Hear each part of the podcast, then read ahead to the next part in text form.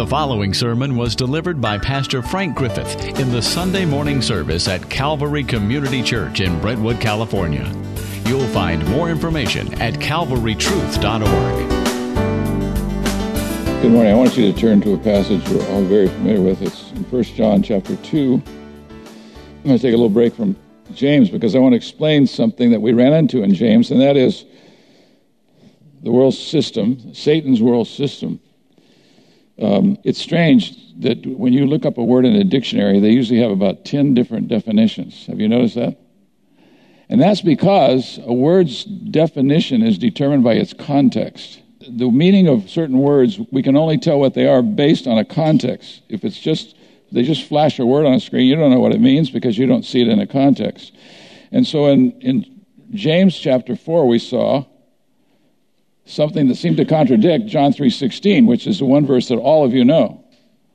John 3:16 says, "For God so loved the world that he gave his only begotten son that whosoever believes in him should not perish but have eternal life."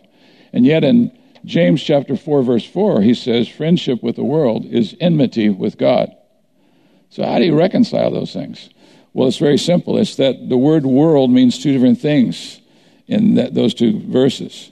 In fact, there's about four different meanings of the word world. It's just like uh, if, your if your son says to your 16 year old son, says, I need a set of wheels. He's not talking about taking the tires off your car. He's using wheels to describe a car. And other times, uh, and so uh, sometimes we get mixed up about these words in Scripture. They seem to be in contradiction to each other. So what I wanted to do was to turn to 1 John chapter 2 and see what John says in his old age and you know that uh, he's, he's in his 90s now. And you know how it is. People in their 90s are much smarter than the rest of us. And so his wisdom comes through. And listen to what he says. This is, we're looking at uh, 1 John chapter 2. I'm beginning in verse 12. John says, I am writing you, little children, because your sins have been forgiven you for his name's sake. I am writing to you, fathers, because you know him who has been from the beginning. I am writing to you, young men, because you have overcome the evil one. I have written to you, children, because you know the Father. I have written to you, fathers, because you know him who has, who, who has been from the beginning.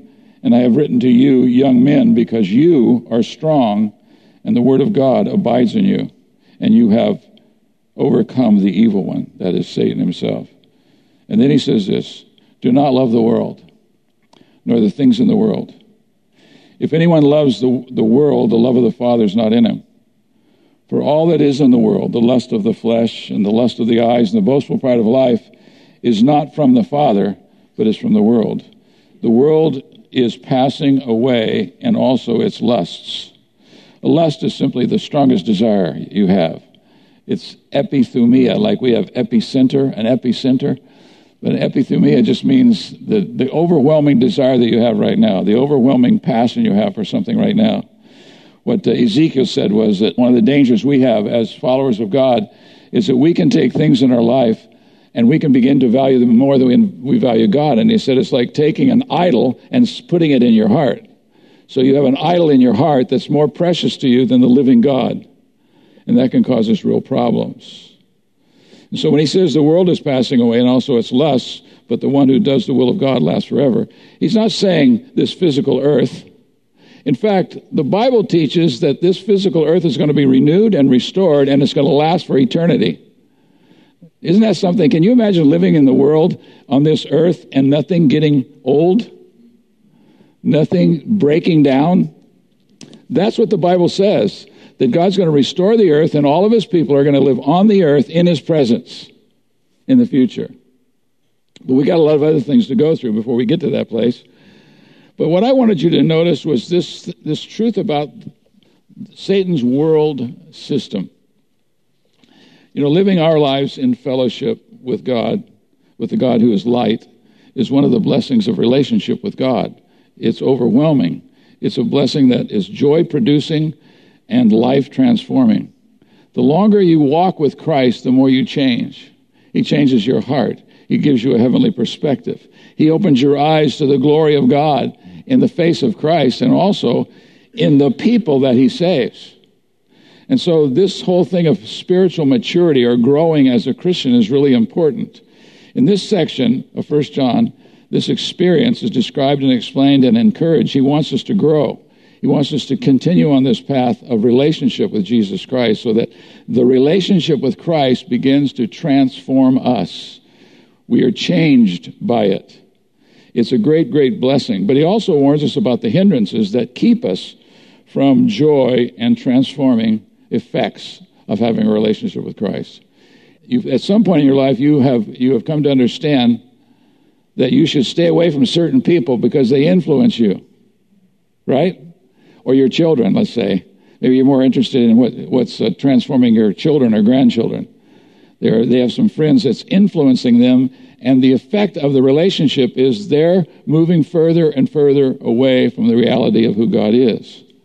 Well, this passage tells us the one person in your life, not it's not just one, but one the one person for sure that you know is transforming you is the Lord Jesus Christ. It's your relationship with him. He is the one who brings great change to your life. And there are some identifiable marks of spiritual maturity. How do you know a person is maturing? When I was a kid and they talked about the world system, they talked about the world and, and uh, not, not being worldly or letting the world into the church and that kind of thing. You know what they were talking about? They were talking about all the stuff that you enjoy and have fun with because that's not, and that is not the world. That's not what the Bible's talking about when it says, don't become worldly. It's not going to shows or going to bowling alleys or having fun. It, it's really true that in some Christian circles, you know sin by the fact that it's fun. It's all that stuff that you enjoy. That's what sin is. No, that's not the truth. Sin is disobedience to the living God. That's what sin means. It means to disobey God's command. For example, he commands you to love one another the way that Christ has loved you. If I refuse to do that, if I find one of you so hard to get along with that I, I want to try to stay out of your way and out of your presence, that I'm not obeying the law of God, which is through Jesus Christ, we're to love one another the way Christ loved us. And so what we have to do is do what Jesus said if a, if a, if a brother, somebody close to you in Christ, sins, don't ignore it, rebuke him, which simply means to say, you know what you're doing right now and the attitude you're having. Maybe you're in the presence of somebody who begins to slander a brother or sister in Christ. Guess what? That's sin. When you start to put down a Christian in the presence of another Christian, that is sin. And so he says, when a brother sins, rebuke him. And when he repents, and that means he changes his mind and says, you know what? I don't want to live in disobedience to Christ. He says, then you forgive him. One of the things that we do in local churches is we don't tell people when we see sin in their life because we think, oh, I, that's, that's not my place to tell him that lying is wrong. yes, it is. God's called you to that, to be, to speak the truth to each other, but in a loving way, not rejecting the person, but saying, you know what? Christ saved you and gave you the eternal life and the Holy Spirit. And He's called you to speak the truth and live the truth. And He's, he's told you to stop slandering one another because it grieves the Holy Spirit.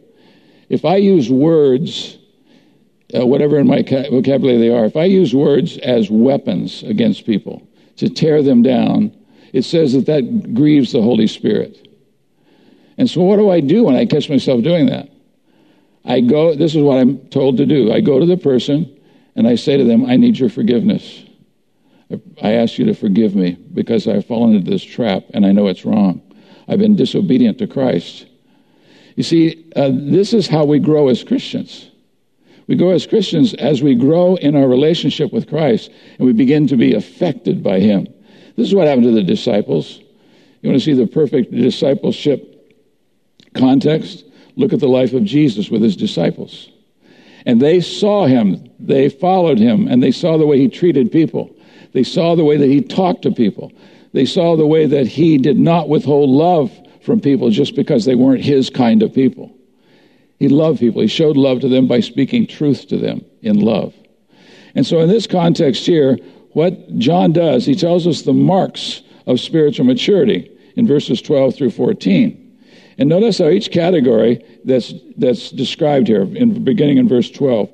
For I am writing to you, little children. That's the first category, little children. Because your sins have been forgiven you for his name's sake. That's the, that's the basic level of every Christian. We're children. In fact, it's the word for little children. We're like babes, and our sins have been forgiven. That's what we all have in common. Our sins have been forgiven by the Lord Jesus Christ through faith in him. And then he says, uh, the second category that he talks about are the fathers. And he's talking about they are examples to follow. That's what we're told in Hebrews 13. We should follow the example of those who have been in the faith longer than us and are walking with Christ. And he says, I'm speaking to you. I'm writing to your fathers, because you know him who has been from the beginning. That's Jesus. Jesus is the one that John says is from the beginning. And he says here, I'm writing to you, fathers, because you know him who has been from the beginning. That is spiritual maturity. This is the person who's been in the faith long enough that they actually love Christ above all things. They know that that is exactly where my love ought to be. It ought to be on the Lord Jesus Christ. Because you know him who has been from the beginning. I am writing to you, young men. These are, these are those who've been in the faith a while and they've gone through the war. They've gone through the battle with Satan and standing against sin and his temptation to be unfaithful to Christ. He says, I've been writing to you you young men because you are over you have overcome the evil one that is satan himself. Because satan tries to capture your heart. He wants to build in your heart a hatred for fellow believers. He wants to you to down to devalue what it means to know christ. This is what satan wants to do. And he says these men have overcome these believers. These are probably men and women but he's talking about the fact they have grown in the faith to where they have overcome the evil one. They don't believe his lies anymore they don't believe his deceptions anymore. And he says, I've written to you, children, because you know the Father. That's the basic level, you see. That's the beginning, of the Christian life. We come to know the Father. We come to know him as Father. We relate to him as Father because of what Christ has done. Then he goes on, he says, I have written to you, fathers. He's going through the second cycle. I've written to you, fathers, because you know him who is from the beginning. That's the highest that, that's our goal. We want to come to know Jesus Christ. We want to come to know him personally, intimately, like our closest friend. And he says, Because you know him who has been from the beginning, I have written to you, young men, because you are strong. You've actually stood against satanic attack, and you've overcome temptation. If you're ever tempted to speak down to a fellow believer, or to, to slander them, or, or to get in their face, See, some people think that's what reproof is. It's not. Reproof is simply telling the truth in a loving way. You know, I love you and I love you too much to keep silent about some pattern in your life. You keep lying over and over and over again about this one thing because you're trying to cover yourself. And by doing that, you're sinning. And the solution is simple Jesus died for your sins. So you confess your sins, and He is faithful and righteous to forgive you of your sins and to cleanse you from all unrighteousness. And then he says, uh, he says to these young men, you have overcome and become strong, and the word of God abides in you. So that's a sign of maturity. That's one of the, the, the, first signs of maturity as you're growing in the Christian life. The Word of God abides in you. What does that mean? That you memorize Scripture? Well, it certainly would include that, but it's more than that. It's things that are in your heart. They affect your heart. Your heart has been set free by the Word of God. And so he says, you, you are strong, and the word of God abides in you, and you have overcome the evil one. And then in verse 15, he says, Do not love the world. Now, in this context, the world he's talking about is the satanic world system. The word world that's translated world in the Greek is cosmos. And I only say that because all you ladies know what's related to that, right? Cosmos. It means order. Cosmetics. Cosmetics are used to put your face in order, right? So the shadows are just right, and it changes the shape of your face and the way it looks. So you have what cos- cosmetics are to put cosmos, turn cosmos, or turn chaos into cosmos. You're turning, you're, you're turning something that doesn't look like it's right into something that looks beautiful. And by the way, you, you've all done a great job. Which reminds me that we need to pray for Joan for this. And I say it reminds me because if you've seen the picture of her that she fell the other day, and her face is incredibly affected by it and swollen and red and everything else. And she's a widow. Uh, she lives by herself, and uh, she needs help. She needs to know that uh, you care for her and that whatever kind of help she needs, you want to be someone who's going God's going to use to help her. So please give her a call when you can this week and just chat with her and see how she's doing and pray for her. She desperately needs God to do something wonderful in her life, I'm telling you. You know, she's had this weakness for a while that she can barely walk, and yet she is just determined to keep on working. And she's been functioning as her secretary for 20 years. And so she does not want to give that up. And, uh, and yet she has grown so weak, and she has so many problems she's dealing with. So I want to take a moment and just pray for her as, a, as her church family. Our Father, we're thankful for your loving kindness towards us. We were weak when you found us. We were helpless. And you saved us, and you gave us life. You gave us the Spirit. You gave us a family. You gave us a whole new identity. And we have been blessed so richly by our relationship with you. And I pray for our sister Joan that you would help her in this time of weakness. Uh, Father, I just pray that you would lift her up and give her strength. I pray that you would heal her from this condition that she has that I don't even know. She doesn't know what's caused it. And so we pray that you would help her and strengthen her and enable her to do what you have called her to do, Father. We also pray that you'd heal this wound that she has. And God, we just pray that you would bring her through this. I pray for, that all of her friends would be driven to give her a call, visit her, touch bases with her, and, and encourage her. She needs your help, Father, and I know that help's going to come through your, your children. So we pray that you would work in a supernatural way, and we'll give you praise for it in Christ's name. Amen. So, this progress in the Christian life is something that can be seen. You can see people as they grow. Basically, what he tells us is at the beginning, your sins are forgiven, and you have come to know the Father as Father, and you talk to him as Father. It's amazing how it is when a person comes to faith in Christ, and automatically, all of a sudden, they feel compelled to speak to the Father. They feel compelled to speak to God the Father and to speak to Him as a, as a Father.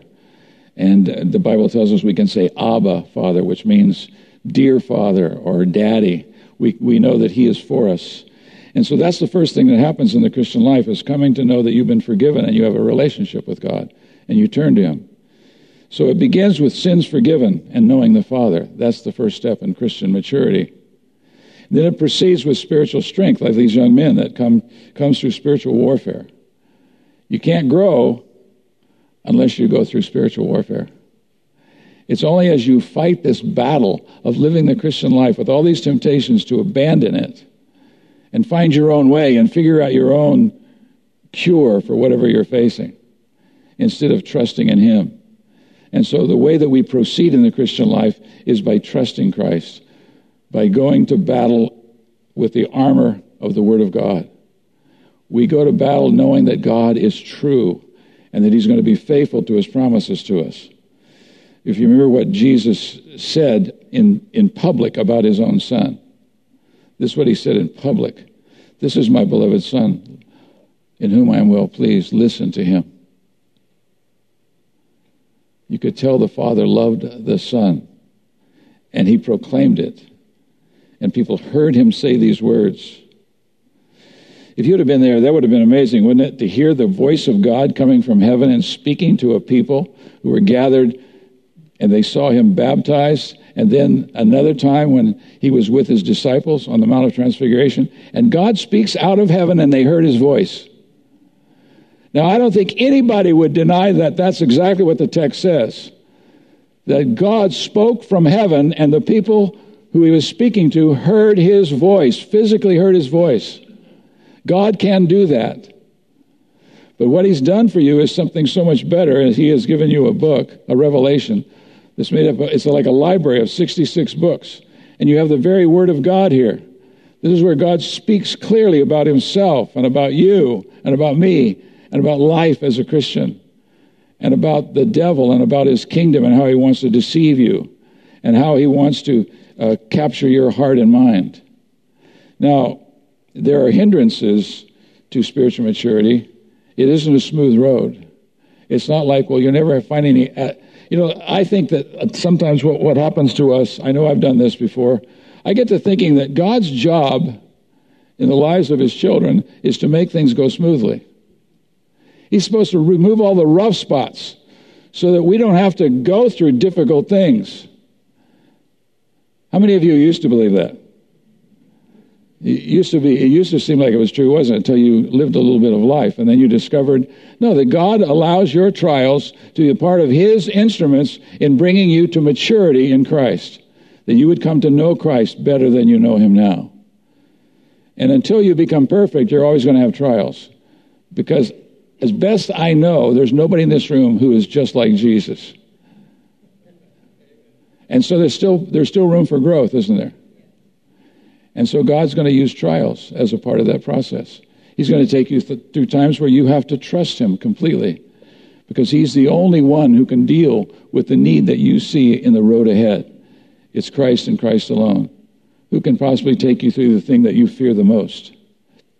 The Lord Jesus Christ. And notice these hindrances in verses 15 through 17, what he says. He says, Stop loving the world. That's the implication of that phrase. Stop loving the world. Stop doing what you're doing right now as loving the world, nor the things in the world. If anyone loves the world, the love of the Father is not in him.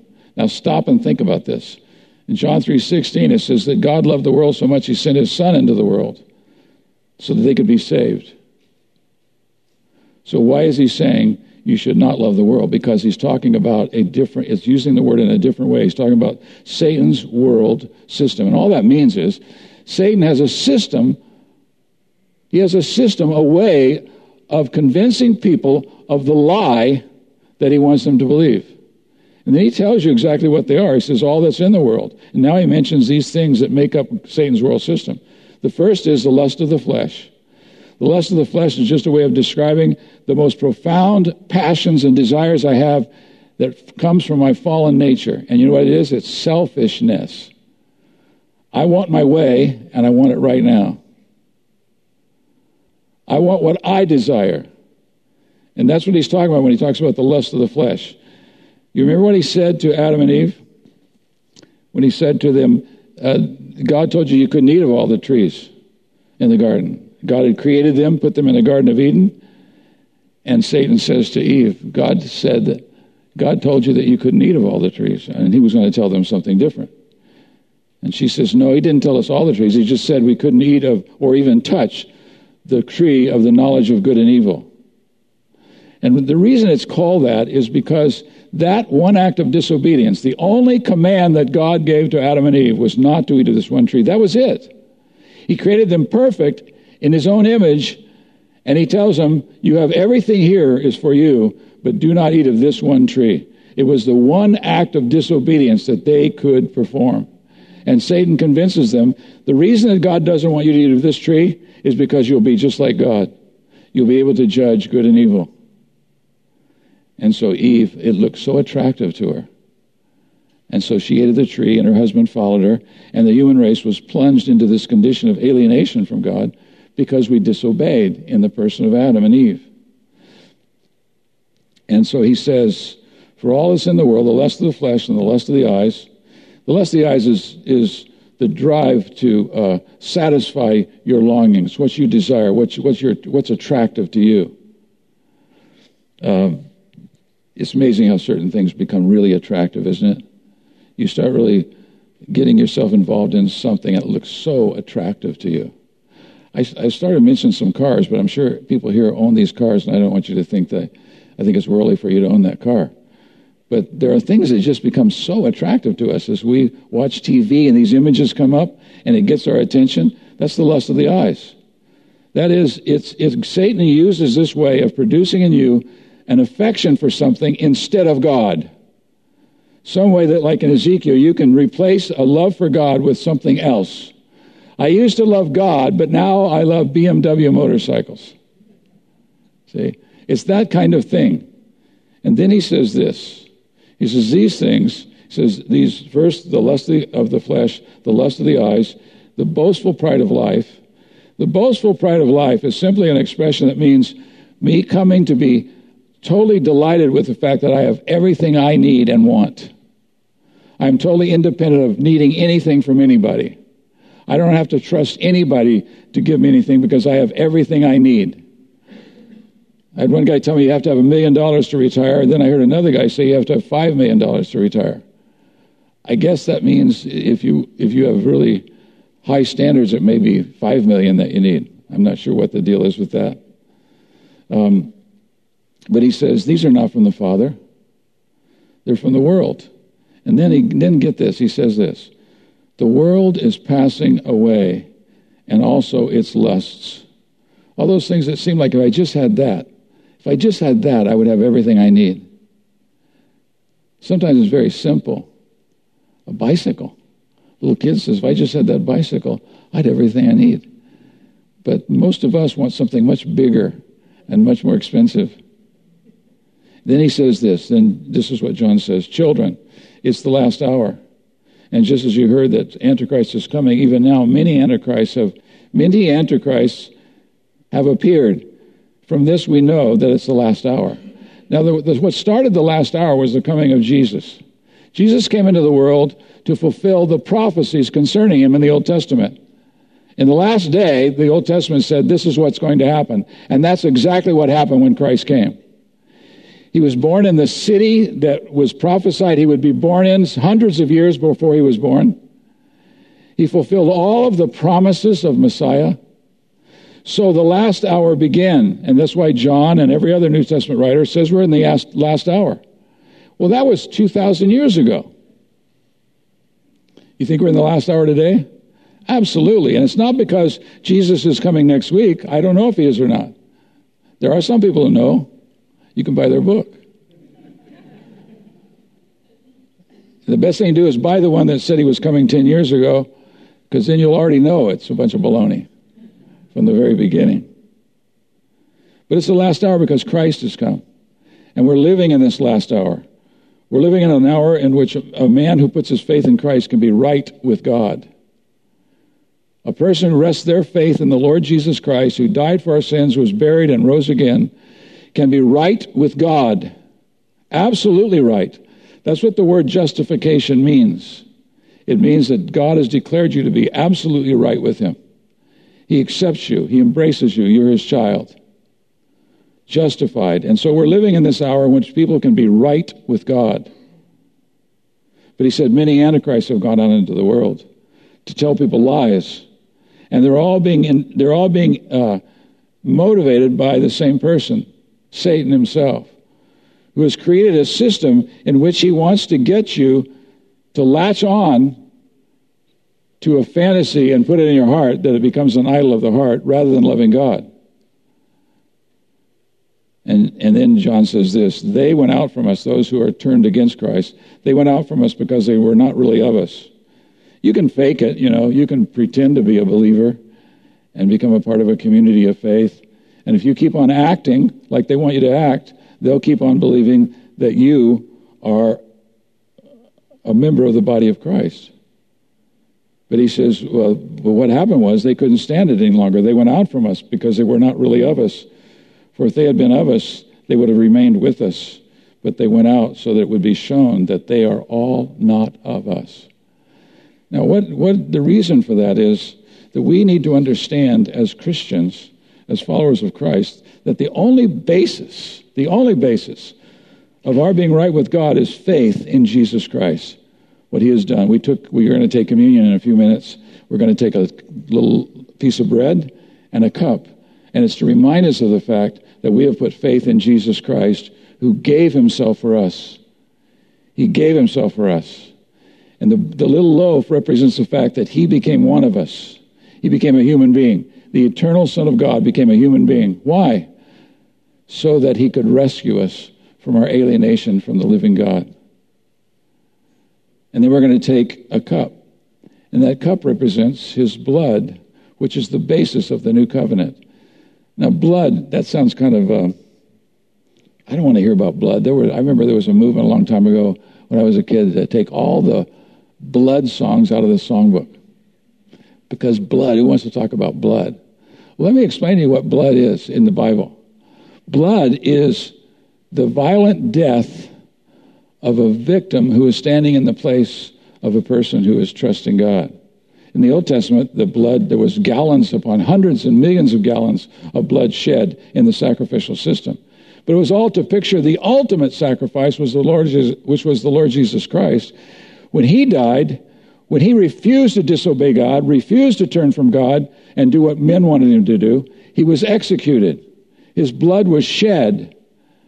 They convicted him and hung him on a cross, and his blood was spilt. And so the, the reason we talk about blood is it's the payment for our sins. It's the reason that we can be right with God is because Jesus Christ has taken our place and died in our place and offered up an offering, that is himself, as payment in full for our alienation and sin. And so that's why we say, Jesus said that when we take the cup, we need to understand this is the new covenant in my blood. See, a covenant always included shedding of blood. This, this, is, um, this is the way it worked. The, in a covenant, when you made a covenant with someone, I get this. You, you've been to weddings before, right? And people, a couple enters into covenant with each other. That's what's going on. They're entering into a covenant. But here's the nice part about it is we don't require you to shed any blood. You don't have to shed any blood because it was the blood of Jesus who he, he died for us. He paid the penalty for a broken covenant because we have broken the covenant over and over again. And so Christ, his blood was shed in our place. So that what he paid for, I received by faith, simply believing in him, the Savior of the world. Uh, getting saved, faith isn't just believing that certain things are true. Faith is putting my trust in the Lord Jesus Christ because I have come to believe that it's true that He is the eternal Son of God who came into the world to pay the penalty for my sins so that I could be saved and restored to relationship with the living God. Because I came to believe that He had that ability, you know what I did? When I was 14 years old, I told Christ I trusted Him as my Savior and I did it publicly. In fact, it was in a building right down here in town in Oakley, the Church of God. That's where I got baptized. And I can remember I, I had to say this with my own lips. I have put my trust in the Lord Jesus Christ as my Savior. I believed on Him, and He saved me as a result of that. It wasn't because I knew very much. I didn't. If you would have told me, so where do you find the gospel in the Bible? Where can you show me a text that says that the gospel is the, is the good news that Jesus died for your sins and he was buried and rose again. I didn't know. I know now. 1 Corinthians 15. It tells you that's what the gospel is. It's the good news that Jesus has come into the world so that you could be saved. And he gave his life. And he was raised from the dead and he ascended back to the Father. And he represents us right now. So that every time I pray, I pray in Jesus' name because He's my entree into the presence of God. It's because of my faith in Him. It has nothing to do with my works or my efforts. It has to do with what Christ has done for me. And so that's why we take that cup. It's for us to declare to the whole world, oh, yes, I'm resting my faith in Christ, the Savior, who died for my sins. I am resting my faith in Him. And that's how I know I'm right with God. Not because I, I, I was in court all week, and um, so you know you have to. There, I was I, I had to serve as a juror. And so this is what I had to do is answer these questions before the whole group. They give you a microphone, and first question: What's your occupation, and how long have you been doing it? I'm a pastor, and I've been doing it for 40 years. The judge says, "What'd you do before that?" and the the, the prosecuting attorney said, I couldn't figure out why she asked you that question. If you've been doing this for 40 years, why would she want to know what you were doing before? And so he asked me, and I said, Well, before I was a preacher, I sold used cars. And it was a great transition. And then they turned me down as a juror. And I didn't know if it was the used cars or Jesus. I wasn't sure. But. Um, I told the kid in the in the jury sitting up on the seat who was, he was selected as a juror. I told him afterwards. I said because he's the one who started. He busted out laughing when I said I sold used cars. That's how I got through college. It's how I clothed my children and my and I, it's how I put food on the table. So it was a gift from God. It was glorious. I remember ta- ta- witnessing to a guy in my office trying to sell him a car. And he said, and so I started sharing the gospel with him. And he says, well, What do you mean? He said, he said uh, I said, Well, in order to go to heaven and be in the presence of God, you have to be perfect. And he said, You think you're perfect? I said, I said, Yes, and here's how. It's because of my association with Jesus Christ. Because I put faith in Christ, his righteousness became my righteousness. That's why when you read the New Testament, it talks about us being clothed in his righteousness. Because who he was became applicable to me. God can save anybody, even used car salesmen. He can save you simply by faith in Christ, by putting your faith in Christ as one who is qualified to save you and bring you to forgiveness of sins and unite you to the living God. Isn't that good news? That's good news. It's good news for everybody who believed it because we experience all the benefits of it. And that's what John is talking about. When he talks about the lust of the flesh, he says Satan is trying to get you to drive your life through the lust of the flesh. You remember that ad? I think it was a beer ad, a beer commercial, and the, the theme phrase, I might have said this last week, the theme phrase for it was, you only go around once in life, get all the gusto you can. You remember that ad? Any of you respond to it? well, I don't remember the name of the beer, but I can tell you this. They took a word, the word gusto is the Latin word for lust. That's what it is. That's what it means. You only go around once in life, so fulfill all the lust you can. And that's Satan's message. That's what he wants you to do. He wants you to be satisfied with fulfilling the lust of the flesh, the lust of the eyes, and the boastful pride of life. And for us, in my age category, all of you here that are my age category, the lust of the, the uh, boastful part of life is I have everything I need. You know, I've got this stuff stored. I mean, it's hard to get to, but you go in my barn, I've got, I've got everything you could ever imagine. I'm set. That's what, that's what the boastful part of life is. You got 37 cars in your, your barn, and that won't do it. And see, God, God doesn't want you to be satisfied with that.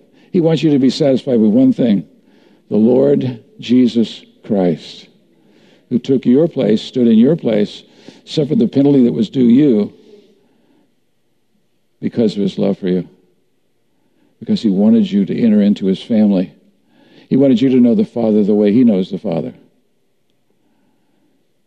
If you, if you read the Gospels, you hear Jesus say it over and over again I came to do the will of my Father. That's why I'm here.